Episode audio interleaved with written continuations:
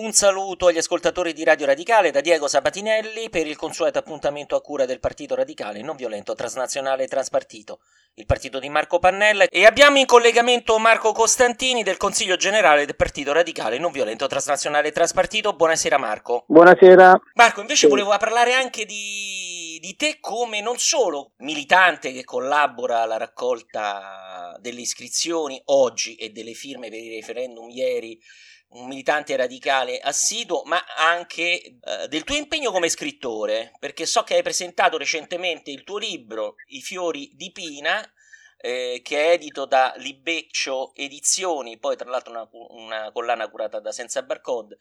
Com'è che ti è venuto in mente di scrivere? Già, vabbè, già avevi scritto altri libri, se non erro. Sì, sì, questo è il quinto libro, il primo l'ho proprio presentato qui alla sede del partito.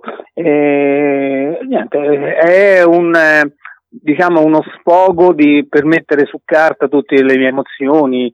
Eh, quest'anno ho fatto una campagna raccolta firme molto impegnativa e da lì ho scoperto alcune situazioni che mi sono tornate utili per me stesso, ma ho voluto mettere su carta proprio per far capire l'importanza di credere poi a qualcosa, ecco, credere, eh, conoscenza, eh, impegno, tutto ciò che mi rispecchia poi nel partito, perciò io sono felicissimo eh, anche di aver con, contribuito a questo libro con, eh, con Senza Barcode perché è stato molto utile sia anche, anche per me avvicinarmi a questo mondo. Ecco, allora lo ricordiamo il titolo per chi volesse conoscere meglio no? anche l'impegno che c'è nei militanti radicali.